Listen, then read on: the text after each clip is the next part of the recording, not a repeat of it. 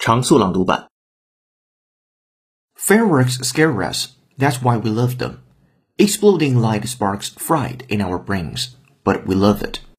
On holidays like New Year's Eve and 4th of July, skies will be ablaze with exploding art.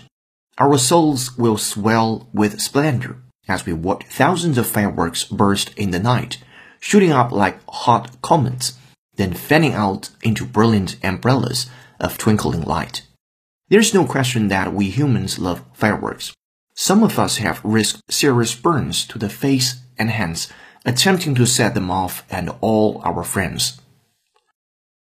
The swelling causes pain and the patient suffers. The swelling causes pain and the patient suffers.